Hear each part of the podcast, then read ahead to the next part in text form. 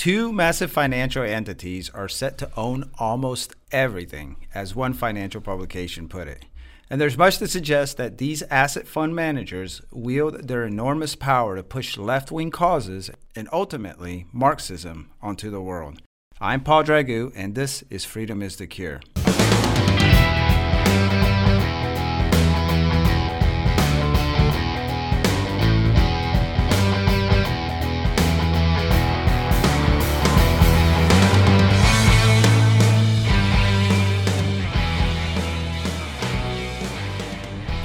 So today we're discussing BlackRock, one of those financial entities. BlackRock is the world's largest asset manager. We'll look at the connection that suggests BlackRock is working to bring about Agenda 2030, the UN's One World Totalitarian Government Plan. An asset manager, in case you're wondering, manages assets on behalf of someone else. The idea is to ensure the client's investment doesn't depreciate and does quite the opposite. We're going to look at how BlackRock uses its vast influence as the middleman to cram wokeism down the throats of corporations in order for them to push those values onto the masses. We'll talk about BlackRock's direct links to that Biden administration and the Federal Reserve, and we'll examine how BlackRock advocates and pushes climate activism. Joining me to discuss this fascinating and vital topic is Dennis Behreandt, a researcher and the publisher of our affiliate magazine, The New American. Dennis also happens to be working on a book that explores exactly what we're talking about. Dennis, thanks for joining me, man. Thanks, Paul. Glad to glad to be here talking with you today. So let's start with uh, this wokeism aspect. So it's safe to say anyone with at least one good eye can see that corporations uh, are a bit of a on a social justice binge. Many maybe don't know where that pressure is coming from. Does BlackRock have have some sort of influence in the wokeism that we're seeing from corporations coming today? I think the answer is both simple and complicated at the same time. Simple in that, yes, of course they do. They have trillions of dollars that they invest, and with that trillions of dollars comes uh, a, a, similar amount of influence. Uh, the complex part is that uh, wokeism is not uh, simply to be found in corporate boardrooms uh, and spreading into the corporate uh, culture in America's companies broadly, but it's also manifest in our educational institutions all the way down to you know early grades through high school and college. So there's more than one stream by which wokeism is having a significant impact on uh, the professional culture uh, in America, but certainly uh, when it is represented by a company of the influence and size and scale of the investments that BlackRock can direct, then that has a major role, in my opinion, on the appearance of wokeism in corporate America. What does it look like? What does BlackRock's influence toward wokeism look like? Well, in a general sense, if you have trillions of dollars to invest, you can invest in America's largest, most influential companies to the degree that you have a very substantial influence on how boards are elected and how CEOs are directed by those boards. And so when BlackRock can have six and seven and eight percent of the shares held in very large companies. Uh, so, for instance, say Disney or Microsoft or AT&T or ExxonMobil. Uh, that that number of shares held uh, by BlackRock through its investments uh, comes with consequences with regard to how that company, BlackRock, can then influence the boards of directors of the companies it invests in. And BlackRock is very upfront about it and says they absolutely want to influence those those boards of directors. They absolutely want to influence corporate management because they're interested in moving forward something called stakeholder capitalism, which is no longer based simply on maximizing shareholder value and returns on investment uh, in the sense of just pure dollars, but is also based on three criteria environmental, social, and governance, what BlackRock calls ESG. Does BlackRock's influence is it restricted to the financial on these corporations, or does it go beyond that to, to government and policy? Well, it definitely goes beyond that because BlackRock's not merely interested in earning money for its shareholders. Of course, it is. It wants to earn money for its shareholders, and it's been wildly successful in doing that. But uh, Larry Fink, who runs BlackRock, is the fo- co founder of the organization, has been very upfront in his communications to uh, the companies he invests in. He writes a letter every year. Uh, that he calls his letter to CEOs. Uh, his 2021 letter to CEOs is available for you to read at blackrock.com. Everyone can take a look at that. Uh, and he's very very upfront about what the company's goals are and what he wants to accomplish, uh, particularly around areas like um, global emissions and climate change. He spends a lot of time talking about climate change in his 2021 letter, uh, and specifically, you know, saying that you know the companies they invest in, they want those companies to be fully involved in fighting climate change, which, of course, is not just an issue having to do with climate. There's a heck of a lot more going on in the so called climate change uh, effort that these companies are making uh, that goes far beyond moderating the planet's temperature. Well, you mentioned that stakeholder capitalism. That's that's a term that's also used in the Great Reset. Now, you mentioned Larry Fink, uh, the BlackRock CEO. He is uh, a member of the Council on Foreign Relations. Is it important for any reason? Well, if you've been uh, reading the New American Magazine for any length of time, you'll know that the Council on Foreign Relations is the primary source of so called expertise that informs State Department policy in the U.S. government. Um, and it informs that policy in the sense of advocating for and working toward greater degrees of internationalism. So, international collaboration, both with um, multiple nation states through multilateral treaties and through integration with world bodies, especially the United Nations. Uh, the CFR has been the primary non governmental organization and think tank uh, that's been working to achieve those goals for many decades. So uh, it's entirely consistent with BlackRock. Uh, and their goals for Larry Fink to be involved with the Council on Foreign Relations. Absolutely, 100% consistent. What What about the fact that BlackRock's got uh, people from BlackRock within the U.S. government? Yeah, you know, BlackRock has been involved with U.S. government uh, efforts, particularly financial efforts, Treasury efforts, and Federal Reserve efforts for many years. Uh, their ties uh, go back to the Obama administration, especially in 2008.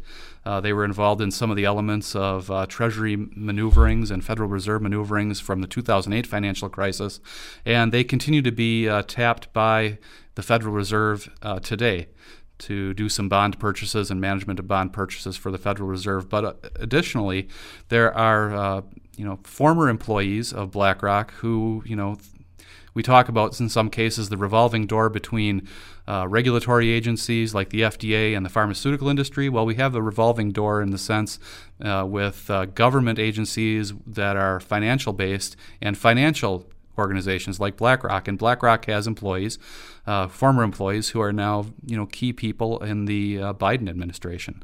And Larry Fink himself had said, and I don't have that quote directly in front of me, but basically said he's available to advise the Biden administration, you know, whenever they call on him. Uh, so very close ties, uh, de- definitely directly influential with regard to how the current administration uh, wants to manage the economy. That seems like there would be some sort of conflict of interest there. Well, yes, you would think so, right?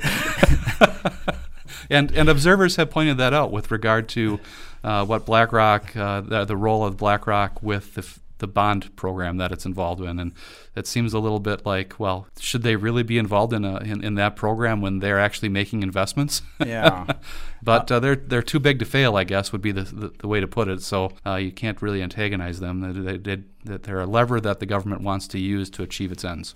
Well, and speaking of too big to fail, it's been it's been reported for years now about the size, the mammoth size of, of BlackRock, and it's usually mentioned in, in the same sentence with uh, another asset fund manager, uh, Vanguard. We're talking many trillions of dollars here. Um, I don't have the figure right in front of me for BlackRock, but it's been said that they uh, have nine trillion dollars of assets under management. Vanguard is of similar size, possibly even slightly larger. Uh, Vanguard's a little harder to get at the root of because of the way its ownership structure is set up amongst its funds. Mm-hmm.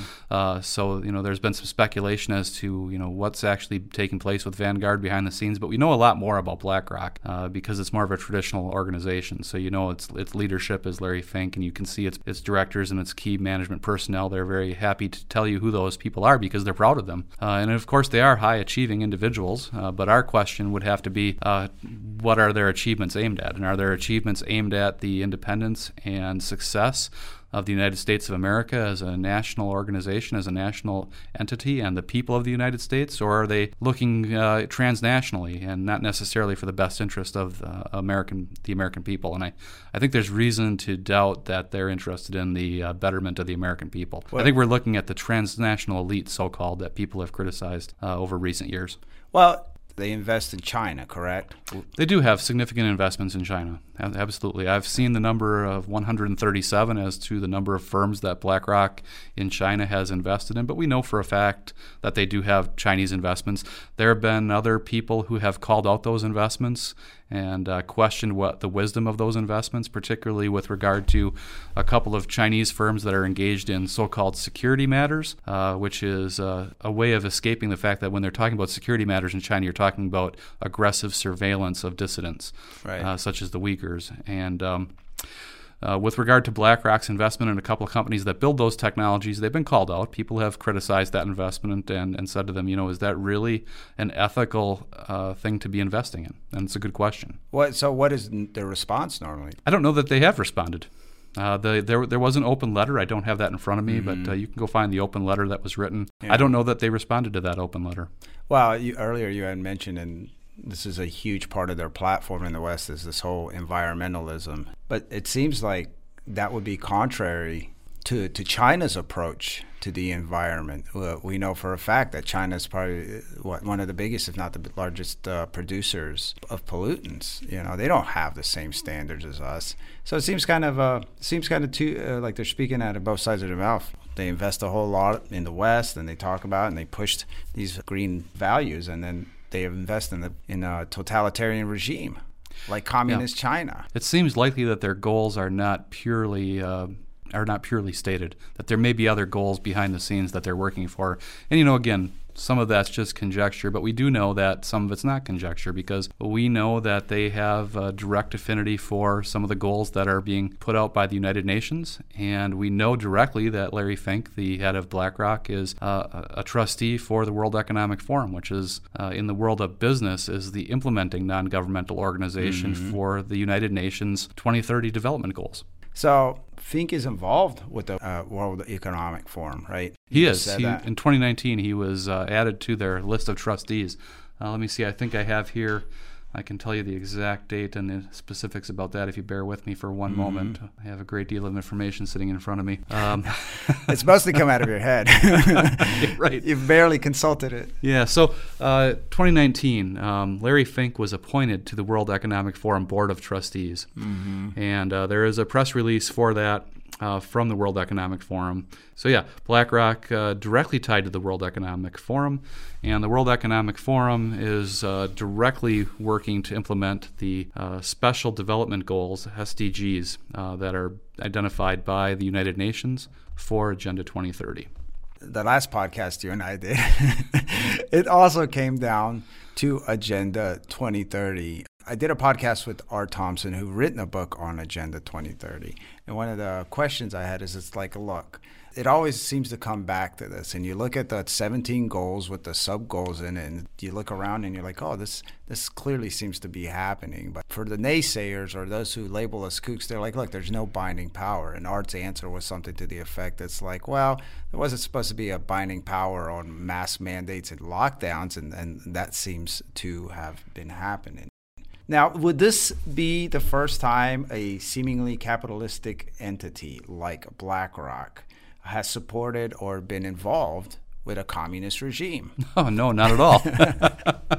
uh, of course not. Um, you know, this type of activity goes way back. Um, you know, Antony C. Sutton, Antony Sutton did a great job delineating the many ways in which Wall Street uh, supported various totalitarian regimes. Uh, you know, he wrote a book, uh, Wall Street and the you know Soviet Union was that the title? The Bolshevik. But, you know, Bolshevik Revolution. You know, mm-hmm. he he documented that. Uh, he was a very careful scholar with the Hoover Institute for a time, and uh, he also documented Wall Street. He's one of the people, not not the only one by any means, but one of the people who documented Wall Street's ties to supporting the rise of the Nazi regime in Germany. Uh, so that's a long history, and many many lengthy books have been written documenting how uh, moneyed interests on Wall Street, so called, um, were more than happy to support the rise of totalitarian regimes historically. So we're not seeing anything new in in that sense.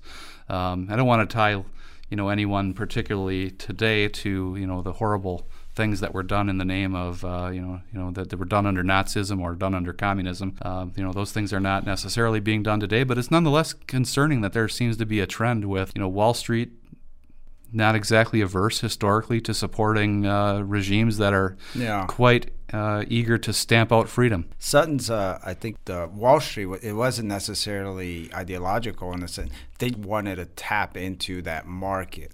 Well, I think they do want to tap into that market today. I mean, I think that that's uh, an attractive market, particularly in China. There's an Yeah. awful lot of money at the command of the There's Chinese awful lot of Communist Party. people. an awful lot of people. It's huge. It's a huge market. But you've got to wonder now what differentiates China from, say, India? Uh, because I've had some interest in watching what's been Oh. happening with regard to these two large population centers, Mm-hmm. and you don't see anything like the same level of manipulation going on with regard to India. And of course, uh, India doesn't have uh, a communist government that has uh, at least historic ties to the idea of a world revolution. I'm not saying that the current Chinese uh, government, Communist Party, wants to see world revolution in the classical sense of Marxist Leninism, uh, but they definitely have classical ties to that mode of thought, and uh, that's not presently. Uh, Well, know, they're really- outwardly communist. There, yeah, absolutely. That's a red flag. Yeah, if ever are- there was one. things are different in China. So it's not just a matter, or things are different in India. So it's not just a matter of saying, well, there's two billion people in China, and that's a great big market. What about the same number number of people in India? That's a great big market. India is a very, very well educated country, and there are some very, very sophisticated scientists, for instance, in India. I know some of them, uh, people who've done amazing work um, in, in chemistry and biology and, and technology. Uh, so I think many of the same characteristics that you see in China with regard to technical aptitude and you know, uh, you know interest in hard work, those things are those things are in India too. They're, tho- those company those two countries are quite comparable in a lot of interesting ways. So when you see disparities of treatment, uh, Yet we them- invest in the communist one. yeah, interesting. That is interesting. So we come to the action portion of of the podcast. Where do we begin with this? What what can we start doing? You hinted at it. Uh, you hinted at it earlier, I think, when you said something along the lines of that we don't have, uh, you know, a direct police level authority imposing these things from the top down on the United States, and so therefore it can be dismissed as not real. But uh, it can't be dismissed as not real, and for a very important factor that plays into the the answer to the question, what can we do about it? The the way in which these things are happening uh, it was probably best defined by uh, was he an Obama administration or Clinton administration guy, but uh, the name is Professor Cass Sunstein, and he wrote a book, Nudge. And that book was all about kind of basically modernizing the ideas of how you use uh, persuasive propaganda to get populations of people to do something. Uh, to put it in more everyday terms, it's how to use peer pressure to bring about what you want. That's really the entire program for implementing the UN Agenda 2030 and it's in the entire program for how it flows down from the World Economic Forum through BlackRock and through other organizations who exercise support for those programs in America's corporate boardrooms. It's peer pressure. This is the right angle to take. This is the right thing to do. You need to advocate for, you know, various species of wokeism. You need to advocate for climate change mitigation. You need to advocate for lower emissions. You need to advocate for more regulation. You need to advocate for a world in which you will own nothing and be happy because that's the right thing to do. That's what right thinking people do, and it's peer pressure. And that's the peer pressure they put on these Uh, corporations. exactly. It's why they're so uniform in, in their, their wokeism, their social justice stances. Yeah, absolutely. No one has passed a law saying you have to think this way. It's just that every corporate CEO runs into that particular mode of thinking everywhere they go, and they think that's the right thing to do. That's that's the way right-thinking people think. Well, doesn't didn't Fink in his letter, one of his last letters, outwardly say that he wants their clients to push to have these values, especially concerning the climate uh, Yeah. activism. Absolutely. He And- made it clear. made it very clear and you will actually see in corporate boardrooms you will see the adoption of these as corporate values that get turned into into posters and hung in the walls in the you know halls of corporate America. You know, Yeah. I've been there, I've seen it. Uh, So all of a sudden, you know, you come up. Maybe you're not at the top of the rung. You come into work, and all of a sudden, all these uh, these they're, they're telling you this is uh, this is what we're gonna do. We're gonna start being social uh, justice activists. You know, You know, and that's exactly how you get to where we are today with uh, all the actions that you've seen corporate America take since uh, last summer with all the riots going Yeah. on. That, that's how you get where we are. But therein lies the answer to your question what do we do about it? Right. Because we have the answer. And the answer is uh, we know that a better world can be achieved through uh, the programs of the John Birch Society and through reading the New American Magazine and, and aligning with your family and friends over the values that you, you, you hold dear as Americans. So, faith, family, freedom. Um, we know. Uh, we know through economic theory, we know through years and years of economic study, and I'm not just talking about the John Birch Society here, I'm talking about ec- economics as a science, as a social science. We know that a free market allows for greater prosperity to be built. We know that people allowed to exercise their freedom to trade and to speak allows for a better civilization, allows for the building of culture, allows for the expansion of the arts, allows for the rapid development of beneficial technology. We've seen the explosion of the ability to care for millions of people who previously were lifted from who had to be lifted from poverty in ways that they could never have imagined just a century ago. We've seen the salutary benefits of a free market civilization and a, a civilization that values freedom for the individual. And so that's a very positive and powerful message. And if we take that as a group out to people and say, you know, here's here's the worldview that uh, the United Nations and all of its supporters wants you to sign on to, but here's here's the alternative, and look at what can be achieved with the alternative. And that alternative being, let's just call it freedom is the cure. whatever. There's the- no there's no question which one is the one that works best. Um, one leads to tyranny, one leads to poverty, one leads to all kinds of terrible outcomes. One leads to massive increases in wealth, massive increases in well-being, massive increases in psychological fitness. You know, you feel better if you know that what you do makes a difference for your family and friends and you have the agency and can exercise your agency as a free person than if you're told what to do and can't leave your house. Let's say what's taking place in Australia, for instance. Uh, you can't go outside without the police checking on you. You're going to have to check in with an app uh, every 15 minutes or they're going to send the goon squad to make sure you're not in an area you're not supposed to be. Who wants to live under that how, type of situation? That's amazing how fast that descended back into a penal colony. That's just crazy. Uh, that's why we named this, you know, going back to what you're saying, that's why we named, I named this podcast Freedom is the Cure, because whatever the societal ailment, freedom is the remedy. Freedom is the cure is something that came from the New American. I believe it was an issue that you had mostly written back in, was it May or March of last year, 2020? Yeah, I think that had an April cover date, Yeah. April 2020. That was our special issue on uh, coronavirus. That was the first the first issue where we tackled Yeah. it in the print magazine, where we said, you know, lockdowns, uh, mass sanitary quarantines, uh, vaccine passports, mandatory this, mandatory that. None of these things are going to Yeah. solve the pandemic. Uh, we were probably one of the first publications to take that stance. I Yeah. think we've been adequately and 100% vindicated in that stance I'd since so. then.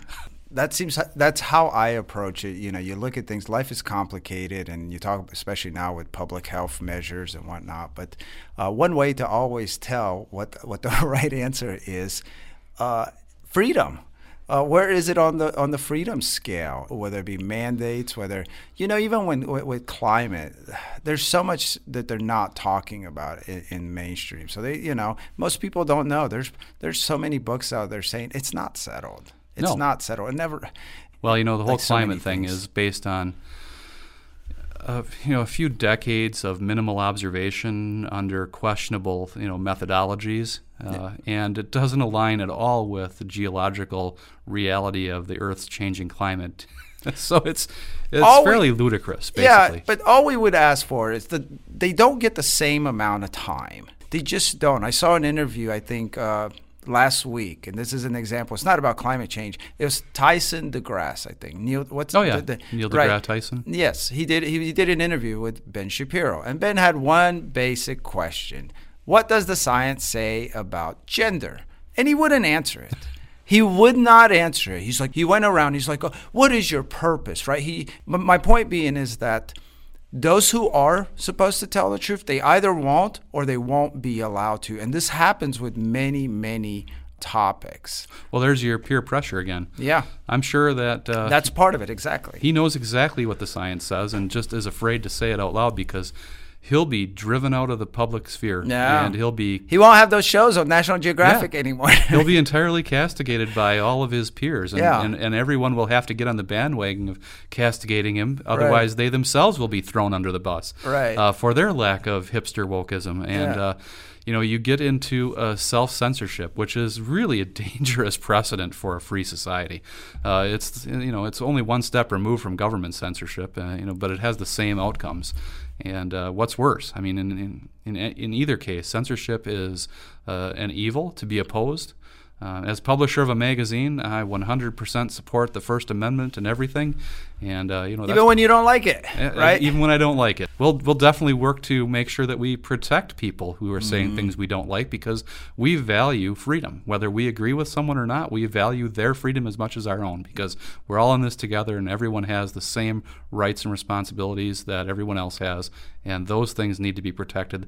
They were fought hard for for many millennia, Right. and we're only here uh, on the backs of that much labor, and it would be a scandal of uh, world historical proportions if we allow our freedoms to expire.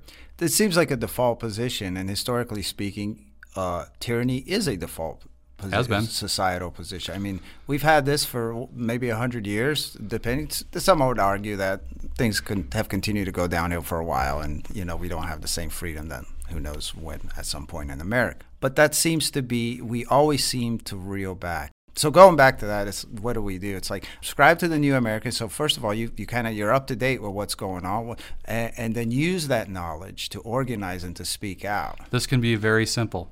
You know, I know from direct experience in a corporation that I've been involved with, that I know of, where there were many freedom minded people who were afraid to say openly that they were in favor of freedom.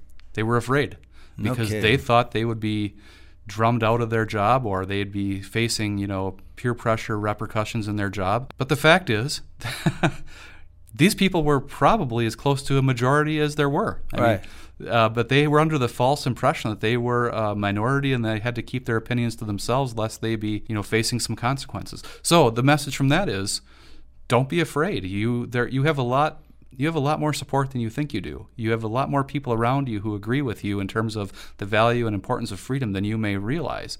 Um, and I think this is true whether it's in your business, uh, your job, or even in your own neighborhood. You know, many people don't know their neighbors these days, uh, or as well as they might know their neighbors compared to you know years past in, in the United States. Go out and meet your neighbors because I'll bet you, I'll bet you any money that a lot of your neighbors are going to agree with you too, and they they, they value freedom. Uh, so once you start realizing that you're not alone out there, now your job is to show other people that they're not alone either. And Yeah. once people realize that, hey, hey, you know, freedom is popular, and you know, then the peer pressure starts flowing the opposite direction, and that's the way it needs to go. the crazies, the people you know who who do want you know this globalist totalitarian world with all sorts of rules because otherwise uh, the climate will all kill us and everything will be terrible. But there's more of us out there who, who aren't like that. Right. We like life. We like the way America is, you know. Uh, not that everything. We've incrementally have improved the things that weren't great, uh, but they just focus on those things. They exploit them uh, to throw the baby out with the bathwater. Yeah, and those people I think that want to do that, they're in some ways lacking in vision. Uh, and a good example is the population control debate over the past century, which by no means is something new to us today. Literally, it's been going on for many decades. And all of those folks, uh, they all believe in the you know methodology or the findings of Thomas Malthus, who wrote that population increases geometrically while food and resource production increases arithmetically, and so we run out of food and resources to feed our population. Um, when in fact, people are the most complex thinking machines that have ever existed. And we have, whenever there's been freedom, particularly in the Western countries, uh, we've innovated ourselves into a position where uh, our forebears, who were worried about a population explosion that we couldn't feed, could not bring themselves to ever imagine the fact that with 8 billion people on the planet, we make more food today than we can than, than we can eat, even in our 8 billions. Well, that's clearly evident. Go to a grocery store. Look at check out the documentaries. The problem, uh, the ones that emphasize. What's the problem? Oh, we throw away too much food. I think the number's Yeah. somewhere like 40%. So the fact is that under conditions of freedom, people are very creative. They're in they're incentivized to be creative and to innovate. Those innovations lead to the betterment of everyone else. It goes back to what I was saying before. Uh, the worldview of freedom is much more powerful than the worldview of tyranny that is being uh, promoted to us from the top down. And, uh, And it's aligned with our human nature. absolutely, I was born in a communist country, and nothing came out of there ever since it'd been communist because they kill the human spirit. Totalitarianism, helicopter governments, whatever you want to call them, too much kills the human spirit because if you, you have red tape everywhere and you, you lose incentive, you, you start if you start to lose incentive, you stop creating, and that's why so much came from the West. Obviously, just Yeah. just look what just from America in itself in a, in a hundred years. You know, we brought light and trains and uh, you know computers and the internet, and I mean, we changed the world. Yeah, I just think of the uh, settlers in the American upper Midwest and the West who came to an area that was 100% undeveloped from Europe, um, in many cases sparsely or no population whatsoever, and they hacked a living of their own, you know, through their own industrial Yeah. industriousness out of the bare land around them, uh, without any government support, without any government help. They received no subsidies in most cases. Uh, what they did, though, is they formed communities of That's right. people who traded with each other. Uh, hey, Mary Beth. The next 40 over, she had a bumper crop of cucumbers and made all these pickles. Our potatoes did really well this year. We'll trade, and, and everyone had plenty of potatoes and pickles. Those informal networks, Yeah. you know, they led to these farming communities. Farming communities led to having communities who would celebrate great harvests. Mm-hmm. You know, we have some uh, vestigial rem- remnants of that. If you go to um, South Dakota and visit the Corn Palace, for instance, the Corn Palace is the last remaining uh, example of one of these buildings that was built out of you know harvested corn or wheat uh, to celebrate the successful harvest in those areas where grain were, was grown. Built out of corn cobs or something. It was, yeah, and you can still visit the Corn Palace today, and it's a it's a neat thing to see. Uh, so these are vestigial examples of the you know the way in which uh, Americans working together, Right. without government subsidy, without government help, No. but just through industriousness and freedom, we were able to carve out uh, a, a successful place in the world. They didn't need a tyranny to come down and say, "Well, you can't do this on your own. Uh, here's some money, but by the way, in order to get this money, you're going to have to do thus and so as we say." Jump through this many hoops. Yeah. Contort yourself this way. That's not how this country was built. This country was built on freedom and hard work. It works everywhere it's tried. It was the greatest country ever built. And I know the evidence for that is you simply look at the millions of people who decided to come from all over the world here. Now, here is this narrative that this was this terrible, terrible place.